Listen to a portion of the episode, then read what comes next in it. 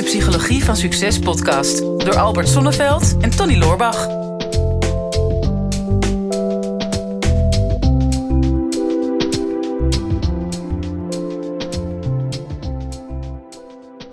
Albert, wat zit je er lekker uitgerust bij? Ja, ik, eh, ik, ik voel me helemaal top. Ja, Ik weet ook niet hoe het kan, maar ik profiteer ervan. ja. ik denk eh, goed geslapen of heb je een ander geheim? Ik heb een ander geheim. Wat is jouw geheim?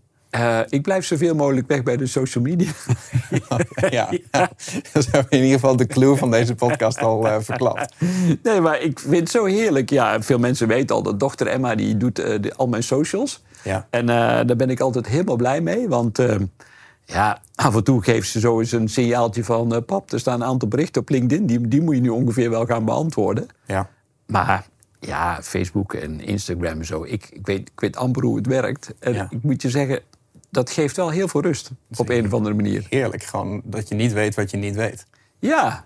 En eh, ja, ik, ik- misschien in het begin had ik wel een soort FOMO nog. Maar ehm, ja, die lijkt ook in één keer opgelost of zo. Ja, in één keer weet ik niet. Maar ik, ik vind het gewoon een opluchting dat ik daar niet meer achteraan hoef te hollen. En ik moet je zeggen, in het begin van eh, mijn internetmarketeertijd... Toen had ik allemaal het idee dat ik overal op en aan en bij moest zitten. het een was nog niet achter de rug, of het volgende was er alweer. En eh, ja, op een of andere manier voel ik dat ik daar nu meer ruimte door heb. Of dat ik dat minder heb. Maar ik zie om me heen, en ook wel in mijn praktijk... mensen die lijden aan een nieuw fenomeen, namelijk informatiemoeheid. Ja, nou ja, daar hebben we ook een, eh, vraag over gekregen. Nee. Ja, nou heb je het hele antwoord in principe al gegeven. Nee, nee, nee. nee we gaan nog eh, in de details. Nee, een vraag van naamgenoot Emma. Wat is Ja. name? Ja. Die eh, had ons een vraag gestuurd over... eh, beste Tony en Albert, ehm, ik eh, merk dat ik moeite heb om mijn lege uren leeg te houden. Dus ik wil elk leeg uur vullen met iets. Ik kan niet in de rij voor de kassa staan of mijn Instagram checken. Ik kan niet in een auto zitten zonder een podcast te luisteren. Ik kan niet voor de televisie zitten zonder tegelijkertijd op YouTube te zitten Ja. scrollen. Dus eigenlijk de constante behoefte aan een, aan een prikkel. En het gaat nog een tijdje verder, maar met name de vraag is van... ja, is dat slecht? En hoe, hoe ga ik daarmee om? En ik herken dat op zich wel hoor. Dat is echt iets van deze tijd natuurlijk. Dat je, Ik merk het zelfs met mij en mijn telefoon... dat wij zijn echt onafscheidelijk. Ja. Dat als ik gewoon een hele dag alleen thuis ben... eh, wat ik regelmatig ben... en ik heb mijn telefoon naast me op de bank liggen... en ik ga op een gegeven moment naar de wc... en ik ben halverwege en denk... oh, ik heb mijn telefoon niet bij me. Dan loop ik wel eens terug om die telefoon op te halen. Terwijl ik echt... Ik ben daar een, ja, echt een, een, een, een minuut of zo. Maar... ja, oh, gaan, we, gaan we zo eh, intiem op details in? Ja, nee, ja, dat, ervoor uitgaan dat ik daar voor een kleine boodschap ben. Maar Ja. dan nog, dan, dan is dat het eerste waar, wat in je hoofd zit. Van, oh, neem dat, neem dat mee. Als ik inderdaad in de rij voor een kassa sta... bij die ene keer in de vijf jaar dat ik in de supermarkt kom... dan merk ik dat inderdaad ook. Van, oeh, ik moet misschien wel 30 seconden wachten. Dus laat ik dan maar even op mijn telefoon gaan kijken. Ja. Dus daar, eh, ja, daar is iets mee. En eh, daar hoort inderdaad... eh, ja, niet, daar hoort niet de term informatiemoeheid bij... maar dat is wel het gevolg ervan. Ja, ja ehm, je- ontkomt er niet aan. Iedereen herkent dit volgens mij. eh, Waar je ook bent, eh, in, in de trein of in de file. Of ehm, ja, overal wel wachtruimtes zijn. Of je nou bij de huisarts in de, in de praktijkruimte zit... of je in de wachtruimte of je, je, je kijkt op het station of waar dan ook. Mensen zitten gewoon constant op hun telefoon. En ook steeds jonger. Ja, en je kunt het zo mooi maken als dat je wil. Sowieso kun je natuurlijk alle appmakers de schuld geven... want die zorgen wel dat je hoekt bent, hè, dat je eraan blijft hangen. En er zitten natuurlijk allerlei verslavende elementen in. Maar je bent gewoon verslaafd. En waarom ben je verslaafd? Je hebt steeds meer van dezelfde prikkel nodig om een goed gevoel te krijgen. Hè, dus dat, dat zit er al in. En je krijgt afkikverschijnselen op het moment dat je ermee stopt. En dat zijn de twee belangrijkste kenmerken van verslaving. En de enige manier om daarmee af te rekenen is daar heel eerlijk over te zijn. En tegen jezelf en liefst ook tegen je omgeving te zeggen: Ik ben verslaafd, want ik word gewoon moe van al die informatie. Want ja, het is niet voor niks. Je hoofd moet dat iedere keer maar weer verwerken. En het allerergste is, eh, ik heb het al vaker gezegd, maar we zijn de afgelopen 20 jaar 1 uur en 20 minuten minder gaan slapen per nacht in Nederland. En dat wordt steeds minder, want mensen leggen hun telefoon naast hun bed. Nou, we hebben altijd nog de smoes van... ja, maar ik heb een wekker nodig. Mijn kinderen waren er ook briljant in. Eh, maar ja, ik zou zeggen, ga weer gewoon een, eh, een wekker halen of kopen, eh, bij voorkeur. En dan ehm, laat die telefoon buiten je bed. Want mensen, vaak het laatste wat ze doen voordat ze gaan slapen... is nog even een telefoon checken. En een van de eerste dingen op het moment dat ze wakker worden. En dat gaat ook weer ten koste van je slaapkwaliteit. Dus die moeheid die komt ergens vandaan. Dus maar altijd maar de, de onstilbare honger naar meer informatie. Ja, wat, wat eigenlijk heel raar is. Want, want daar is ons brein niet, niet op gebouwd. Dit is ook Nee. echt gewoon in de hele menselijke evolutie... is dit echt iets van, van de afgelopen, laten we zeggen, 10, 15 jaar. Dus ons brein is daar helemaal niet op gebouwd... op die hoeveelheden informatie. Ik las laatst een onderzoekje. Het schijnt dat de gemiddelde eh, persoon in Nederland... tussen de 6 en de 9000 advertentieuitingen per dag ziet tegenwoordig. Dus niet bewust, maar onbewust. Kijk, en dat is natuurlijk heel iets anders dan eh, als jij, eh, laten we zeggen, 100 jaar geleden hier in Utrecht eh, de markt opliep. Hoeveel reclameuitingen je dan tegenkomt die je met je fysieke oog ziet. En hoeveel interacties er zijn met andere mensen. Ten opzichte van nu, als jij alleen al even op je social media zit te scrollen en je hebt s'avonds de televisie aan en in de auto naar je werk heb je bijvoorbeeld de radio aan. Hoe vreselijk veel informatie er komt. Die, die prikkels, dat is echt een informatieoverload. En dat is echt niet van, alleen van deze tijd. Er waren jaren geleden al artikelen over infobesitas en eh Oh ja. datasmog noemden ze dat Ja. toen. Eh, En dus- eh, dus- digitale diarree. ja, ja, ja, dus er zijn heel veel ziektes al uitgekomen. En Ja. dat, dat zeg maar de, de, zeg maar de informatie overload. eh, het probleem daarvan is ten eerste dat je, je brein daar eigenlijk niet op gebouwd is, op zoveel informatie. En dat eh, een teveel aan informatie jou eh, een soort van keuzestress in je leven geeft. Hè? Dus dat het je doet, je doet bevriezen. Dus dat je en niet meer eh, kan handelen op te veel informatie. Hè? Er zijn bekende neuromarketingonderzoeken Ja. ook voor. Hè? Het bekende jam-experiment. Dat als je 30 potten jam neerzet... dat mensen veel minder jam bij je kopen dan wanneer je maar... Verschillende soorten neem ik aan dan. Ja, ja, ja, verschillende soorten. Dan, dat je er maar vier neerzet. Ik zal het hele experiment niet verhalen, herhalen, want dat hebben we wel eens in een podcast gehad. Maar dat laat gewoon zien dat hoeveel te meer keuze er is, hoeveel te meer informatie, des te minder goed mensen die informatie kunnen verwerken. Hè, en des te meer ze Ja. bevriezen. Dus het is heel erg slecht voor ons om overladen te worden met al die informatie. En toch raken we eraan verslaafd. Hè, En dat, dat komt gewoon omdat het een verslaving is geworden, is het iets wat ons verdooft. Zolang je maar blijft consumeren en zolang je jezelf maar blijft verdoven, dan hoef je die informatie nog niet in de praktijk toe te passen. Dan hoef je er niet iets mee te doen. Ja. Ja, en dat verdoven, ja, daar hebben mensen weer allerlei eh, redenen voor. Hè? Want je kunt natuurlijk de social media de schuld geven... of de appmakers of wat dan ook. Maar als je nou heel eerlijk bent, die kijkt naar jezelf... wat van je leven wil je, kan je of durf je nog niet aan te kijken... waardoor dat jij jezelf moet verdoven. Hè, mensen die voelen zich eenzaam, bijvoorbeeld. En dan, eh, ja, dan is een app al heel snel dichtbij. Of hebben juist moeite om contact te maken. En die staan in een ruimte met meerdere mensen... En denken, eh, ja, ik durf geen gesprekje te beginnen, weet je wat? Ik ga maar op mijn telefoon kijken. Dan Ja. ben ik in de ruimte, maar ik ben er eigenlijk ook niet. En ik hoop dat ze me ook niet aanspreken. Ja, misschien ben je wel angstig of gestrest. Of eh, ben je verdrietig of ben je boos. Of nou, weet ik veel wat voor emoties. Ben je geïrriteerd of maak je ergens zorgen over. Oh man, en dan de comfort van zo'n app... die dan iedere keer weer van die leuke berichtjes spuit... en er komt weer een kattenfilmpje voorbij... en eh, misschien krijg je weer een duimpje van een vriend... dan hoor je er toch nog weer bij Ja, of vriendin. En dan, ja, en het is een soort bevrediging die je dan krijgt. Ehm, maar de pijn die eronder zit, ja, die, die blijft er wel. Die blijft aanwezig en dat voel je. Dus verdoven is wel een, een manier om dan zogenaamd te doen alsof er niks aan de hand is. ja. nou ja, verdo- verdoven doe je in principe ja, omdat, je, omdat je ergens een angst voor hebt. Hè, of ergens eh, een mogelijke pijn voor, voorziet. Ehm, en ik denk dat het goed is om je dat in eerste instantie te realiseren van hè, welke gedachten ben je dan precies bang voor? Hè? Als je jezelf aan het verdoven bent met bijvoorbeeld televisie of social media of, of, eh, of zelfs een boek. Zelfs het leren van iets nuttigs kan nog steeds eigenlijk een excuus zijn om jezelf te verdoven. Hè? Omdat Ja. je eigenlijk bang bent voor de stilte, omdat je daarin je eigen gedachten tegenkomt. Hè? En diepere gedachten zijn vaak een, beetje, va- vaak een beetje spannend, omdat je misschien geconfronteerd wordt met, met levenskeuzes die je hebt gemaakt of die je nog moet maken. En die zijn dan nog eh, te, te, te spannend voor je. Ja.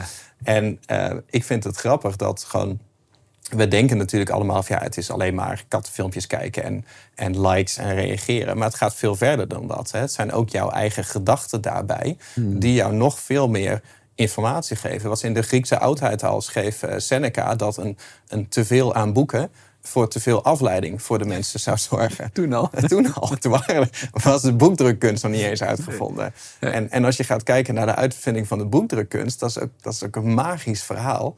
Uh, toen, toen er voor het eerst boeken kwamen, toen lazen mensen dat niet in hun gedachten. Toen lazen mensen boeken hardop voor. He, dus de eerste boeken waren ook, was nog geen zinsbouw, er waren nog geen spaties, geen leestekens. Het was gewoon één lange race met woorden. En als mensen dat lazen, dan lazen dat hardop voor. Want dat was je gewend. Dat deden we al honderdduizenden jaren. Wij spreken, zeg maar, om, hmm. iets, nou, om iets hoofd te brengen. En toen was er een zekere uh, meneer Ambrose. Volgens mij was dat een, uh, een geestelijke of priester of iets dergelijks. En die zat voor het eerst in zichzelf een boek te lezen. Dus in gedachten. Dus hij zat, hij zat gewoon in een hoekje stil. En dat werd beschreven als een duivels fenomeen. Want uh, het werd, werd, beschreven als van hij was fysiek wel in de ruimte. Hmm. Maar zijn gedachten waren in het boek. Een briljant verhaal dit weer, Tony. Dat heb jij dan weer. Dat vind ik echt geweldig. Ja. Nou, en dat, dat laat iets zien over zeg maar, de, de afleiding. Um, dat, dat je dus al jezelf buiten je eigen lichaam plaatst en je geest verplaatst bijvoorbeeld naar zo'n boek. Dus je bent informatie aan het consumeren, maar je hebt daar ook zelf nog je eigen gedachten hmm. bij. En uh, dan heb je zeg maar Seneca in de oudheid, dan heb je heel veel later de boekdrukkunst. Als je kijkt naar nu, naar het internet, er uh, was een tijdje geleden een onderzoek op een Amerikaanse universiteit. Daar hadden ze twee studentengroepen en die deelden ze iPads uit met informatie en dan kregen beide groepen een uurtje de tijd om die tekst te bestuderen. En dan moesten ze daarna vragen over beantwoorden. En de ene groep had gewoon een iPad, gewoon witte achtergrond, zwarte tekst, verder helemaal niks. En die andere groep die had datzelfde, maar er stonden er in de tekst stonden er blauwe woorden die onderstreept waren. Hmm. Zodat het linkjes leken. Maar je kon er niet op klikken. Het waren gewoon alleen maar blauwe woorden met strepen. En toen bleek in de overhoring achteraf dat dus die groep met die blauwe woorden... die scoorde significant slechter op de toets... Ja. dan de groep die dat niet had gehad. Omdat je gedachten afdwalen naar een blauw woord met... hé, hey, ik kan daar misschien op klikken. En dat verlaagt de intensiteit van je concentratie... en daarmee de diepte van je denken. En daardoor neem je dus minder op en leer je minder. En als je, als je kijkt naar die ontwikkeling, van hoeveel meer informatie je krijgt en hoeveel meer afleiding er is en wat dat eigenlijk met de diepte van je denken doet, dan is het niet heel raar om ineens te realiseren van ja, als jij jezelf dus de hele dag aan het afleiden en het verdoven bent, dan is de diepte van je denken is dus, niet, is dus niet zo diep meer. Dan zijn het niet meer jouw gedachten. En daar word je uiteindelijk heel moe van. Ja, ik word vooral moe van blauwe enveloppen, maar dat telt zeker oh, niet. Oh, ik dacht van mijn hele lange verhaal hierover. nee, maar ja, kijk, iedereen zal dit herkennen. En het is ook heel mooi dat je die achtergrondinformatie heeft. Dus echt heel leuk. Geeft echt tijd, uh, ja, echt wel stof tot nadenken. Um, maar hoe ga je er nu mee om? Hè? En ja, ik, ik heb het dus voor een heel groot deel kunnen delegeren. Dus ik ben echt wel gelukkig uh, dat, dat ik heb, dat heb kunnen doen. Maar het eerste blijft natuurlijk dat je eerlijk bent over jezelf, over je verslaving. Dat je tegen jezelf zegt van oké, waarin wil ik mezelf nog verdoven? Wat vind ik te spannend om aan te kijken? Hè? Hoe moeilijk of hoe makkelijk kan ik met stilte omgaan in mijn leven? Ja, en als je dat helder hebt voor jezelf en je besluit van ja, ik ben toch wel heel veel uren per dag aan het tussen aanhalingstekens verliezen. Kostbare leeftijd. Die ik op een hele andere manier ook zou kunnen invullen door bijvoorbeeld, ik heb altijd al een muziekinstrument willen leren spelen of leren bespelen, of ik had een vreemde taal willen leren, of nou, hè, bepaalde mensen ontmoeten of een bepaald project gaan ontwikkelen. Ja, al die tijd die lekt weg door de social media en door alle afleiding. Dus als je nou besluit en zegt van ja, dat, ik ga iets anders doen, ja, dan zul je in eerste instantie het gemak weg moeten halen van alle apps. Mhm. Eh, dus het gemak waarmee je kijkt, misschien als je hem nog wil bewaren, maar misschien kun je alle notificaties weghalen. Nou, er zijn allerlei gradaties in. Je kunt er een tijdslot op zetten. Nou, inmiddels zijn er best wel wat goede manieren om, uh, om het gemak van zo'n app weg te halen. Ehm, ja, ik, wie was dat toch? Ik had iemand ge, uh, was ik tegengekomen die had een kluisje. Oh ja, mm. onze Jeroen. Oh en die, die stopt zijn telefoon in een kluisje met een tijdslot. En ja, al gaat hij op zijn kop staan, die telefoon daar kan hij niet meer bij. En hij heeft ook geen tweede telefoon.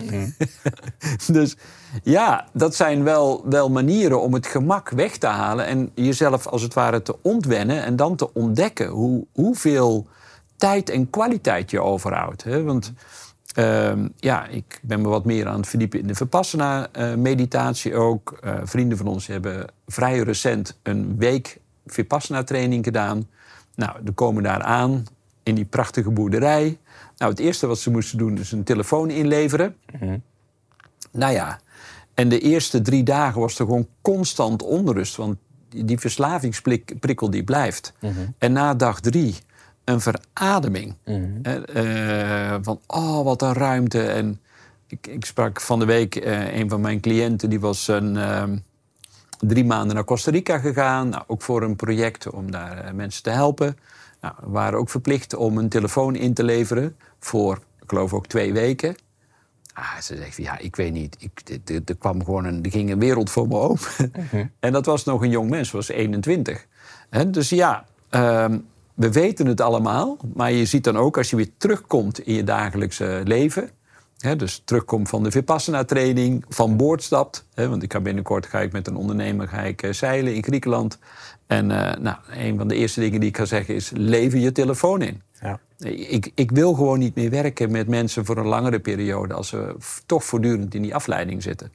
Ja. want ik wil die diepte bereiken. Hetzelfde als dat ik ja, niet wil werken met mensen die nog volop in de medicatie zitten of nog uh, in, in, de drugs uh, vastzitten of wat dan ook. Ik wil mensen zo schoon mogelijk hebben, ja. maar dat we echt serieus kunnen werken ook. Ah, ja. Nou, ik heb iets bedacht om mensen schoon te maken. Ja, oké. Zodat ze dan weer met jou kunnen werken. Hoge drukspuit. ja, nou ja, het is misschien een digitale hoge drukspuit. Nou ja, weet je, wat jij zegt, dat, dat zijn al hele goede dingen om mee te beginnen. Ik heb dat ook wel gedaan, hè, met schermtijd en je telefoon blokkeren. En ja, ik merk, het, het werkt wel. Hè. Het zorgt voor je bewustzijn in hoe vaak je nou je telefoon opent. Ik heb ook mijn social media apps niet op mijn telefoon. Maar ik vind er wel weer een omweg voor dat ik ze dan ergens anders ga bekijken. Het is een beetje soms wordt ook gewoon dat wat je bestrijdt wordt nog erger. Hè? Want dan ga je het bijna als een soort van beloning zien. Mm. Omdat je dan de hele dag niet op je Instagram hebt gekeken... dat je dan als beloning dan aan je van de dag even over mag kijken. En het, het werkt wel.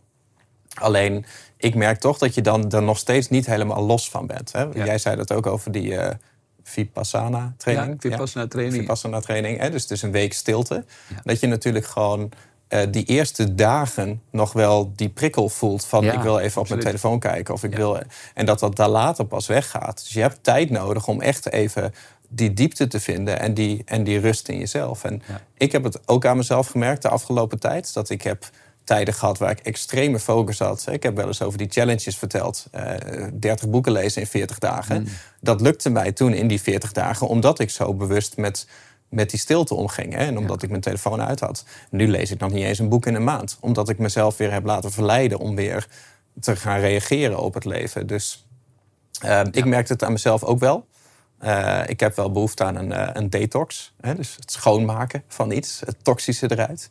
Ik merk deze dingen, televisie, YouTube kijken, zelfs als het nuttig is op social media zitten scrollen, de hele dag whatsappen, constant bezig zijn met je telefoon. Dat zijn de toxische elementen eigenlijk die mijn tijd afpakken, letterlijk. Ja. Uh, waarvan ik altijd achteraf heb als ik kijk van, nou, hoe was mijn week? Hoe was mijn maand? Hoe was mijn jaar? Wat waren de hoogtepunten? Het is nooit als je aan het einde van het jaar terugkijkt, wat was mijn hoogtepunt van dit jaar? Nou, die Netflix-serie die ik toen heb gekeken. Het is altijd iets wat jij in jezelf ontdekt hebt, wat je zelf hebt gedaan. Dus ik ga even detoxen en uh, mensen kunnen meedoen. Dat vind ik leuk. Ik ga niet officieel iets doen. Je kan niet online meedoen, want de bedoeling is dat je offline gaat. Dus het maakt het ook moeilijk om het te controleren. Ja. Maar wat ik eens ga proberen, omdat die zesweekse challenges me ook zo goed zijn bevallen, is gewoon een zesweekse social media detox. Wow, Tony. Ja, en, en ik vind kan het best ik wel... nog wel gewoon bellen? Heb je nog een vaste lijn? Of is er nog iets... Uh... Uh, jawel, dat wel. Maar ik had zoiets van, ik doe gewoon zes weken lang mijn social media helemaal uh, uit. Dus je hoeft het niet te verwijderen, je profiel, maar je haalt het, je logt gewoon niet in. Mm. Um, en daar hoort voor mij dan ook televisie en YouTube bij. Dus gewoon zes weken dat helemaal niet. Ja. Um, en voor mijn uh, WhatsApp zit nog even te kijken. Ik ga ofwel uh, dat eh, beperken tot. eh, eh, Telegram. tot Nee. eh, nou, bijvoorbeeld een, een hele week niet en daarna kijken hoe dat gaat. Maar ik denk, ik zou ook kunnen zeggen: ik doe één vast uur per dag. Ja. waarin ik via zo'n medium bereikbaar ben. En dus dan hoef je alleen maar aan je naasten te vertellen van nou de komende zes weken, ik ben alleen maar op dat tijdstip via WhatsApp Hmm. te bereiken, dan ben ik online. Als er nou iets is wat echt niet 24 uur kan wachten of tot het volgende slot, dan moet je me even bellen of sms'en. Hè. Dan heb je toch nog een soort van out. En dat zou al voldoende moeten zijn, want dat deed ik ook tijdens de zesweekse challenge. Toen wist ook iedereen dat hier, van Tony is alleen op maandag op kantoor. En als het niet tot maandag kan wachten, dan moet je hem bellen. Ik ben zes weken niet gebeld. Ja. En ik, ik, ik heb echt wel getwijfeld of ik dit zou gaan doen of dat ik dit zou, Ja, zou zeggen. dapper man. Ja, omdat ik echt denk van ja, de zomer komt eraan. Ik wil lekker genieten. Ik wil mezelf belonen met lekker, lekker niks doen. Ga ik dan mijn social media en mijn Netflix uitzetten? En, en als dat al zo pijnlijk voelt, als je het gewoon niet zes weken los durft te laten, ja, dan dat is wel de reden eigenlijk om het reden. te doen. Ja. Ja, dus ik ga dat doen en eh, ik, ik zou het cool vinden als mensen daaraan meedoen. ja. Ik ga daar op, eh, wanneer is dat? Wij hebben 6, 7, 8, 9 juni is het event. De maandag erop. Nou, ik weet niet hoeveel juni dat is. Dan ga ik daarmee beginnen. Dus je kunt dezelfde zes weken meedoen. Je kan ook je eigen zes weken kiezen. Hmm. En ons even laten weten natuurlijk, eh, als je dat hebt gedaan... wat je daaruit hebt gehaald. Want ik ben heel benieuwd. Ik denk dat dit echt magie gaat zijn. Ja, dit voor gaat iedereen magie zijn zijn. leven. Ja, ik heb, ik heb meegewerkt aan een eh, boek. ehm, alweer een aantal jaren geleden van iemand die dus een jaar van internet af is gegaan. Nou ja, van internet dus. Hè. Dus Ah, ja. ja. die moest ook nu gewoon fysiek met geld naar de bank en zo. Maar dat was natuurlijk allemaal onmogelijk geworden. Ze zien je aankomen. Ja. Ja, dat is echt, echt die verhalen die daarbij horen, zegt, ja, dat was echt wel, eh, was wel heel apart. Maar ik ben eh, vier jaar geleden gestopt met een tv in huis te hebben. En ik moet je alleen, alleen dat al, ehm, ja, is, is voor mij zo'n verruiming geworden. En eh, ja, ik val vaak met een boek eh, op de bank in slaap. Eh, en soms heb ik ook inderdaad nog wel de neiging om dan toch maar mijn laptop open te klappen en eh, toch nog weer even een YouTube-filmpje te kijken.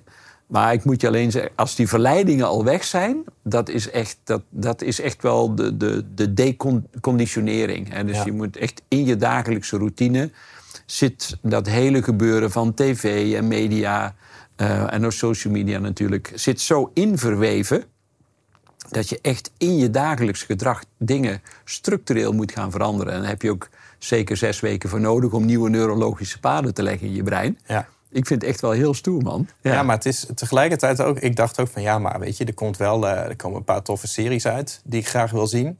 En ik heb straks vakantie, dan wil ik dat graag in die vakantie kijken. Ik denk, dus dan is de timing niet handig. Nee, maar die is nooit handig. Die is nooit handig. En het is maar zes weken. Eh, Ja. Daarna kan je ook weer gewoon je oude leven gaan leven. En Hmm. dat, maakt het, eh, dat maakt het al heel erg overzichtelijk. En je kunt dat op verschillende manieren doen. Hè? Als je weet van waar heb ik nou behoefte aan. Het kan een social media detox zijn. Omdat je weet van ik ben alleen maar aan het consumeren en het brengt me niks. Je kan ook een stap verder gaan en zeggen: Ik doe een informatiedieet van Ja. zes weken. Dus dan ga je ook geen boeken lezen, eh, ook niet, niet leren. Maar dan hou je het echt bij alles wat je tot en met nu weet. Hmm. Eh, en je mag wel dingen gaan uitschrijven. Maar, maar dat betekent dat je gedachten zes weken lang gaat ordenen. En eh, volgens mij schreef Weile Pim Fortuyn dat ooit in zijn boek... De puinhopen van acht jaar paars, of twaalf, acht jaar paars. Is als je stevig wilt dweilen... dan moet je eerst de kraan dichtdraaien. Hè? Dat zou iedere huisvrouw kunnen beamen. Hè? Ja. Fortuyn was nogal in het traditionele man-vrouw denken. En ik denk, ja, maar dat, dat is zo'n logica. Dat zou voor informatie zou dat ook moeten gelden. Als je merkt dat je overweldigd bent met prikkels en met informatie, dan is het tijd om een tijdje de kraan helemaal dicht te draaien. En gewoon dus een, een, een informatiestop van een paar weken in te lassen. Heerlijk. Ja. Ik word er helemaal enthousiast van, eh, Tony. En, ja, eh, ik, ik bijna, maar ik moet ja, nog even ja, voelen. We gaan eh, wel sowieso before en after pictures gaan we maken van jou. Hè? Van, hoe ziet Tony eruit voor de detox en, en, Moddervet. en daarna. en ja, het is leuk om ons via de socials op de hoogte... Nee, dat gaat natuurlijk... Je kunt ons niet op de hoogte houden, maar dat laat je dan doen of zo. Ehm, nee, helemaal niet. Dus, dus het- ik had hier ook een idee over. Ik denk van het is, het is leuk als je het samen doet, dan wil je in contact blijven. Ja. Maar misschien is dat ook juist wel even het probleem hierbij. en het is maar zes weken. Dus we kunnen echt wel zes weken zonder elkaar. Ehm, Als jij mensen namelijk wil spreken of in contact wil komen, dan moet je in die zes weken namelijk fysiek naar die persoon toe.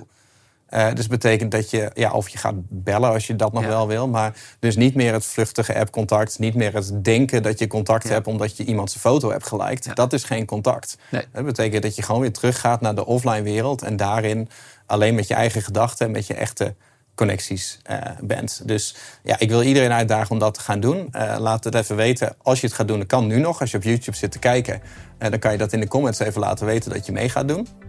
Je mag hier ook uh, zes weken nadat je het bent gaan doen terugkomen bij deze video en in de comments laten weten hoe het is bevallen. Want die zes weken die overleven we wel. En ik denk dat het minstens net zo inspirerend is dat we pas over zes weken van elkaar horen hoe het, uh, hoe het bevallen is. Ja. ja. Top. Gaan we doen. Dit is de Psychologie van Succes podcast door Albert Sonneveld en Tony Loorbach.